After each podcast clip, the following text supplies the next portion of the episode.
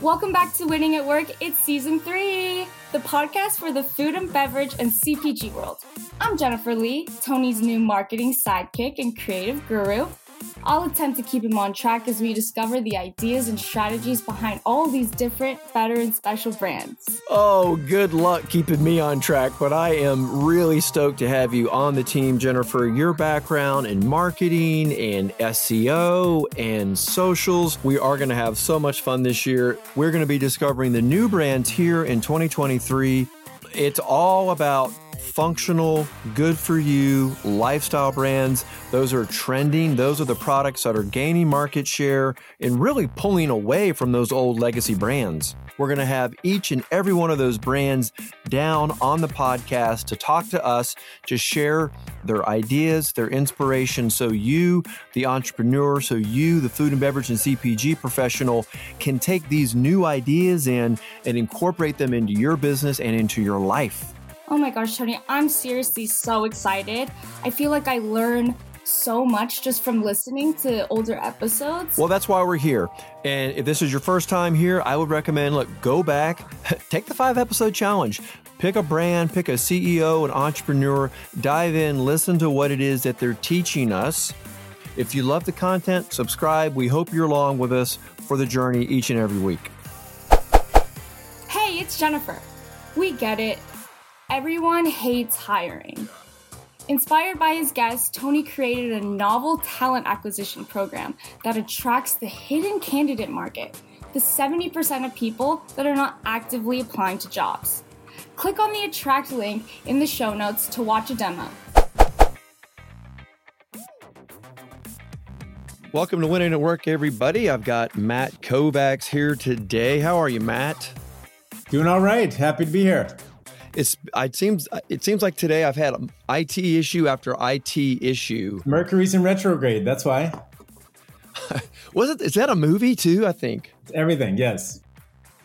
Well, we also have Carla King. She's the head of marketing for Mary's Gone Crackers. Carla, welcome. Thank you. Thanks for having me. You guys are just going to have to bear with me. I think my voice is sounding tired. Finally, I have an opportunity to sit back and let Matt do the heavy lifting today. Thank you again. Yeah, we've done this handful of times now. So, yeah, it works well. And it's been um, fun to connect, obviously, with clients and other friends in the industry just to, uh, again, tell stories and, um, again, enlighten people along the way. So, I thought, Carla, you'd be a fun guest. And obviously, it's a fun brand. And we've worked together for a long time and wanted to give you the opportunity. So, thank you. Thank you. So you guys are so you guys have a, a business relationship at some point. We do, yes. We are engaged, if you will. Yeah, it's been uh, pandemic and all that stuff along it. I, mean, think Mary's is a client. I think it's going on about five years now. Uh, in general, and um, it's been a fun ride. From um, obviously, I've been to the factory up in Reno all the way through pandemic fun, and now you know trade shows and really you know launching line extensions. So yeah, it's um, there's a lot there. Carla, I love the name Mary's Gone Crackers. What's the story? It is a great story, actually. Well, the company was founded by Mary Waldner, so hence Mary. What few people know is that she was a psychotherapist by oh. trade before she was diagnosed as celiac. And, you know, back at the day when she was diagnosed, there wasn't a whole lot at retail or restaurants. So she went into her kitchen and created the cracker um, she started sharing, got positive reviews, um, very enthusiastically was told, you need to market these. Um, so she went into her women's peer group of therapists and said, I'm starting a brand. What should I call it? And somebody spoke up, Mary's Gone Crackers. And it stuck. so that's where we are. And it's, you know, from a PR standpoint, I think what's interesting is um, you know, the name, it's very memorable. And it's also yeah. something that people, um, you know, every once in a while, like once, maybe every two years, someone will complain like, oh, you're being mean to, you know, the mental health issue. But the, the community at large, when you see these things get posted, people jump in and say, no, it's, it's poking fun at, you know, the industry, the crackers, the food, the, you know, those types of things. So I, I think it's really embraced within the, um, you know, the, the healthy living, uh, you know, lifestyle, and the fact that when we first started, one of our first charges were to take this gluten free niche thing. And it's not niche anymore. It's a lifestyle. It's part of the, the lexicon now of people looking at different choices and, and really enlightening that. And the Mary's name brings that to life as well. And, and Carla, when you guys talk to again retailers, buyers, etc., I feel like there is the um, sort of warm and fuzzy. You know, everyone sort of embraces the brand. You know, but but what are some of the challenges that you guys face as you you know look to? Obviously, the competition within the cracker aisle now is is so intense oh. and immense. But yeah, yeah. some of those war stories are always fun. You know, we started out as a better for you cracker, um, something that was specifically she targeted and, and went to celiac groups, and then you know as it's taken on, it's it's really gone into that better for you space, which was very small at the time. And now you see, I mean, probably in the last decade, we saw, and even the big names, the Nabiscos, the Pepsi, Frito Lay, um, trying to get into that healthier space because people are much more concerned about their longevity and know that what they eat is a result, you know, directly ties to their health. Um, so we've we've seen that space grow exponentially in the last decade, and it's continuing to grow, especially with the pandemic, which you know taught us that you can work from home. Um, but that meant oh, you were eating more at home and you were snacking more at home. And while people initially, when we were at home, went for comfort foods, they're like, oh, that can't last. That I can't be eating, you know, cookies and and chips, you know, all throughout the day. So they they oh, well, you can't? to no. that might explain a few things when I get on my bike. I'm slowing down. Yes. But, you know, you can turn to um, Mary's Gone Crackers. There's other brands in that space as well because still at the end of the day, nobody's going to buy your product. They might buy it once, but if it doesn't taste good, they're not buying it again.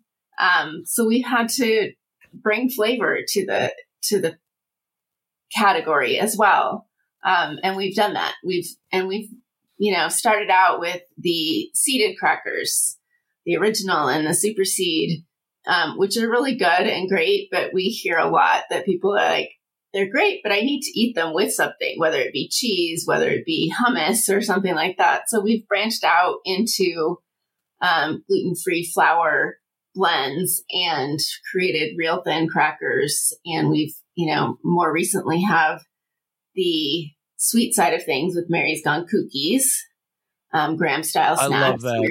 That's so cute. we've really, we've, you know, one of the things that we've done going back to the name a little bit is just really leaned into it um, to show the passion that we have for the brand, to show the passion that we have for healthy, crispy, crunchy snacks. Um, so we went a little kooky with that. Um, and even later, more recent, I should say, not later, um, is Mary's Gone Cheesy. Um, so it, it's been fun. It's been a fun time to create new things as well as lean into our brand personality. What is your general uh, point of distribution? Are you combination retail and DTC? What's and maybe what are some of the different marketing strategies you're finding you have to use to get those new customers? That's been one of our challenge. That's been my challenge since I joined the company three and a half well, that's years why ago. I asked. the first part was really relatively easy in that we identified who our consumer was, and our consumer at that time was is and probably still the bulk of is um, boomers and Xers. So on the older side of the demographic, um, and so we're like, well, we need to, in order to grow, we need to expand. Um, and so we didn't really position ourselves as the gluten free solution, but just we positioned ourselves as a better for you um, and started doing our marketing efforts toward a younger audience, starting with the millennials and working to Gen Z. Um, I know I have actually a Gen A at home, what they call Alpha. Um, he's nine, um, but he's really you know, he loves the cheesy, he loves the cookies. So we know that we need to advertise to those markets, those younger um, generations, as well as we need to create products that those generations are going to eat. Um, so, and it's nice because the millennials and Gen Zs of the world, as they're at home, they do snack. And in fact, they don't necessarily like to cook. So they're snacking unless they have kids and, you know, traditional family. But a lot of them have done away with traditional approaches and they snack for meals.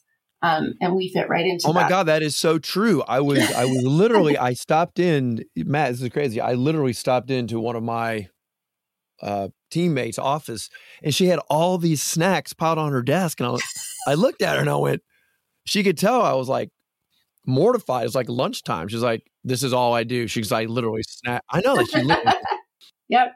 And then the other thing is our marketing efforts really weren't necessarily reaching those consumers. So we dialed up on, you know, where they are, which is digital spaces. And a lot of times it's phones. So that's, that's where we've headed. Um, and not necessarily your traditional advertising, but more YouTube. Um, we do definitely social, um, but we're about to launch on TikTok. Um, so we're heading to where those consumers are. right. So you've already got the boomers and that crowd. Now Yeah. you've got to go because you know they're not hanging out on TikTok. No, I mean, well, maybe, some. maybe they're being drug into it by their yeah, but that's not their normal kind of normal place to go. you never I think know. challenge. Well, I think the challenge when you get into those other forms of of media too is just, you know, how do you track the data? You know, how do you know it's being effective? And I think that's the big kind of question mark. It's easy. It's easy to spend. It's easy to Oh, maybe yeah. get, get the clicks, Yep. but then you don't always get that retail data back, do you? That's absolutely right. So there, there are a few tools out there in the trade. There's companies such as Numerator who actually tracks and gamifies purchases. So you're getting that information. Um, Wait, what is that called again? it's called Numerator. which we're Numerator. Okay. Yeah, we're just exploring it at the moment, but it, it seems to be an extremely good tool in that it it tracks purchases both, you know, regular brick and mortar as well as um, online. So it's really omni-channel, um, and it's tracking and it's tracking who's buying it and it's tracking is it working. Um, so it's kind of exciting that's the thing about digital and being online in that space. I know there's a lot of, you know, government reaction to TikTok of they're giving too much information. You know, the horse is already out of the barn on that one. We've already given our stuff. When I say something in my kitchen and my Alexa, and all of a sudden I see that ad online when I go to my That is email, I've already given that up. I think the other thing that's interesting with the brand, again, as it's grown, is I think, and it's back to the point, it's the small and mightiness. I think that's another element to maybe give some perspective as to the size of the team and, and just how Mary's, uh, you're able to do it. Because again, I think it's a huge accomplishment. Thank you. I appreciate that. Um, we are small. We're small um, in the fact that I think there's 120 or so employees, and that bulk of those employees are actually making the crackers. They're out in the plant doing the work. Um, I have a team of three. Um, so I have myself as the director, and I have two brand managers, one that focuses on the packaging, social, you know, outward facing, and the other one that focuses on the analysis and the web and, and ecom. And that's it. and I'm so fortunate to have that. Um, but the next biggest team is our sales team, um, who's out there talking to all the retailers and, and whatnot. So um, we are small, but we have a really good team of, you know, f- you know, all these CPG experiences um, from the likes of Clorox and Del Monte and Smucker and Kellogg and Campbell's, and we have all of that bringing to the table as well as some Frito Lay and whatnot in there. So, but we're pretty small. We're a fifty million dollar or so brand. Um, we're hoping to grow, um, and we want to be more than a brand. We want to be a snack company.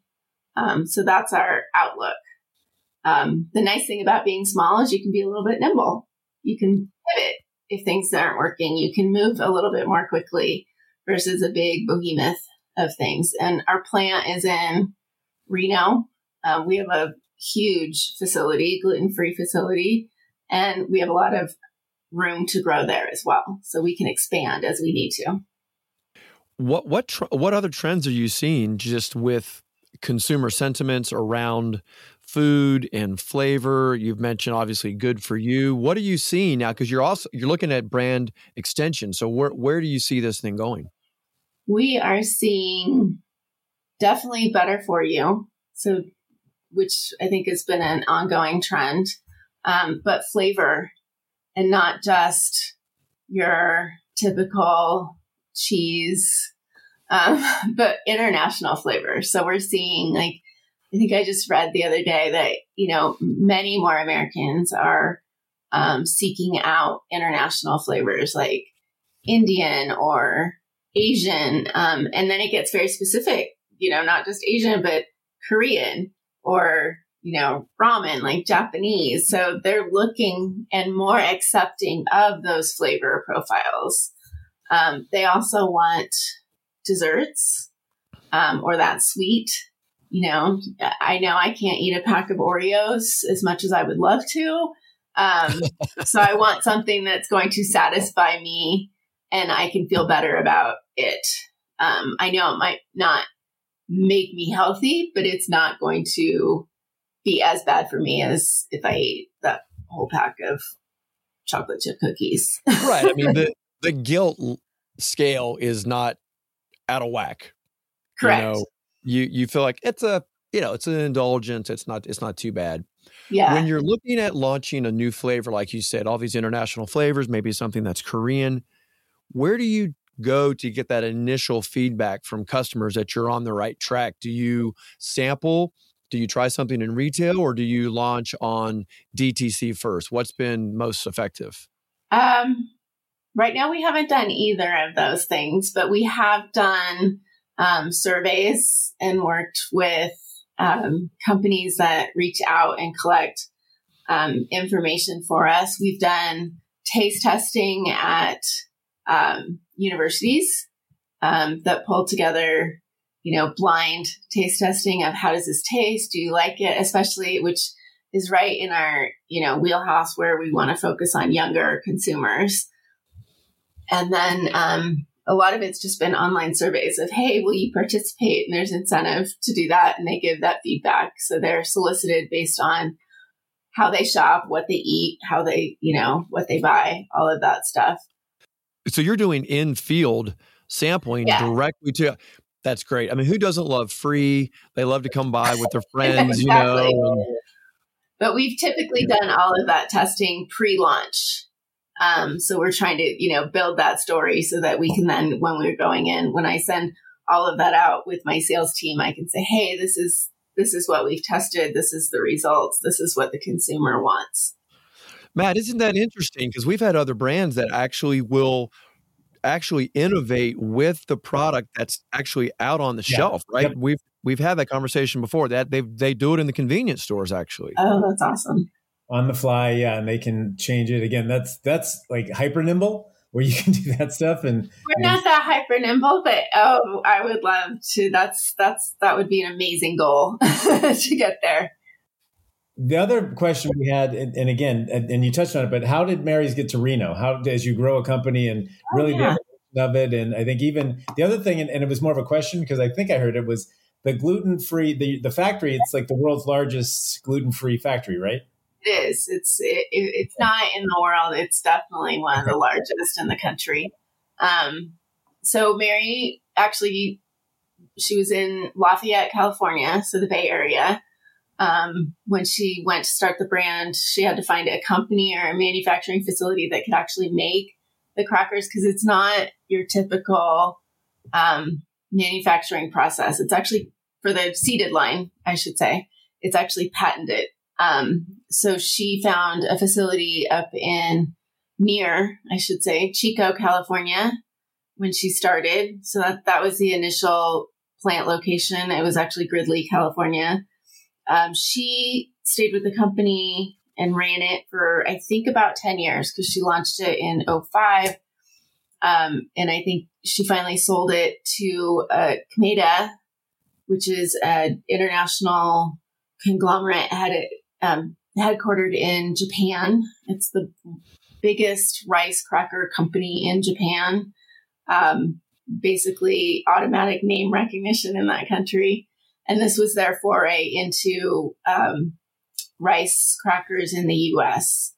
Um, and so they took that and invested into um, Mary's. At the time, I don't know if you if you can do the math and, and the economic uh, waves that we had. It was in the Reno area, which I didn't even live here at that time, but um, they coming out of the Great Recession. Um, Reno was very heavily um, relied on tourism and gambling, and you know, with the recession, it, that did not go well. So they decided to branch out and invest and bring people into the um, area. And so they did a lot of good deals for companies at that time with tax incentives. And one of the things that Reno had or in the area was a lot of land. Um, and so that's that is what has happened. So the area has grown exponentially whether it be through manufacturing. Um, you may or may not know that Tesla's Gigafactory is not far from here, um, but a lot of other companies came in for either manufacturing and or distribution centers. Um, so you know, down the street is Chewy, Amazon, which is wow. all great, but it does yeah. create a little bit of a competition for labor. um, so we've we've had some ups and downs in the last several years as those companies have moved in as well. So yeah, that definitely helps, right? You got the nice facility, but we're talking about competition for labor. I don't want to talk about competition on the factory floor. I'd rather talk about maybe competition for the the white collar professional. What have you seen that Mary's Gone Crackers has done to be competitive? The culture is pretty phenomenal. It feels very entrepreneurial, which is one of the things that drew me um, to the role when I took it. Um, it's very, you know, hands on. Um, but one of the things that probably wasn't as evident when I joined, but quickly became so thanks to COVID, was that, hey, we can work from home and we can work from anywhere. Um, so actually, my team does not live in the area. And I was not recruited into the area, I happened to have moved here on my own and then found Mary's, or they found me really. Um, and so, you know, we're all over the country. And in fact, one of my reports just moved, well, it's not a permanent move, she just moved to Japan. And so she works from Japan. So we're everywhere. Um, so it's pretty phenomenal. And we've made it work. And they have committed to that and seen it. So I think that's one of the biggest things in terms of getting, you know, the people on the front side that are out either selling or marketing or, you know, the financials piece of it and whatnot. You don't have to be in the office. You can be in your home office. Cool. So uh, I think our next thing, and, and Carla, I did cheat because you are a friend. Uh, I did give you some of these rapid fires so it's not the same uh, on the spot. Oh man! I know oh, Tony's mad, but I have to. I have to take care of my uh, my clients. I can't uh, throw them under the bus. But no, we'll be kind, and because Tony loves to watch people squirm. I do. It's a lot of fun. We've had some good ones too. Well, and I think for these, it's actually more interesting because I, I, think it's a way to look at it beyond you know the the four walls of the um uh, you know the office. But the first one, which I always think is a good one to start with, is what's the best hundred dollars you spent recently? What was it and why? And it does not have to be work related. So some some something you spent on that it was uh, a good investment. My trail running shoes. Oh, that's a good one. All right. Oh, you're a runner. I used to be. Hoping to be soon again. Very nice. The comeback. The comeback shoes. All right. What is one trend that excites you? Flavor. international flavors. What advice would you give your younger self? Be patient. Tell I'm, us some. I'm told that all the time. yeah, I know. I know when the, the microphone doesn't work and you're uh, freaking out. I mean, literally, I'm told that all the time. Just be patient. patient. Let things. It'll let come. things- I mean, Hey, but tell- wait, Matt, wait, that's a good one. I want to, I want to explore that. Just Okay. w- tell me more about that, because honestly, I hear that a lot. What does that really mean to you, Carla, when they when you hear that? Um, i- and it's something that I have learned of late, but it's life will come to you. Let it, let it unfold because you're going to see more of it rather than trying to rush through it or rush to it. I like it. That's a good answer. Yeah. And then last one. Tell us something that's true that almost no one agrees with you on. Oh, I love this one. I don't know. I think oftentimes it's when I say I don't know and they don't realize they don't believe me. I use that with my son a lot. I decided as a parent that I would not try to make stuff up. And so I say I don't know a lot. And he just looks at me like, you have to know, you're the mom. Uh, That's funny. I should have done that. I, I, I made the mistake of tap dancing all the time, and now it's gone. Well, you know what? It's harder these days because there's Google. Yeah. I mean, I remember when we first moved to Reno and I didn't know my way around anywhere. So Google Maps was, you know, everything. And after a while, I'd get really proud of myself that I didn't need to use a map. But my son kept telling me, Mom, use Google. Just use Google. it's very humbling. well, Carla, thank you so much, and Matt for coming down and kind of you know getting us exposed to. I, I would not call you a small brand at all. If you're 50 million in in, in turn, that is not. We are widely not- distributed, but I, I, I still think we're small. We have a, we have a lot of upside in growth. Well, what is the best way for people to reach out, find the find the brand, discover it, or find the retailers near them? Um, we have a store locator on our website. You can also buy our, you can use our website for online shopping. Um, but we're in all the major retailers Whole Foods, Kroger, Safeway, Albertsons, Publix, HEB, Costco, some regions, not all, um, Sprouts. Yeah, so you're really just looking for those consumers to come in and try it. Yeah. Yeah. Our household penetration is about one and a half percent. So we have like a lot of upside. Well, that's great. But we'll well, it's get been there. fun fun to talk to you and get to and, and it's been great to see you too again, Matt. Thank you again. Yeah, it was good to have you on, Carla. Appreciate it. And Tony, always a pleasure. Always a pleasure. We'll see Thank you guys you. very soon. Thank you. It was great talking with you guys.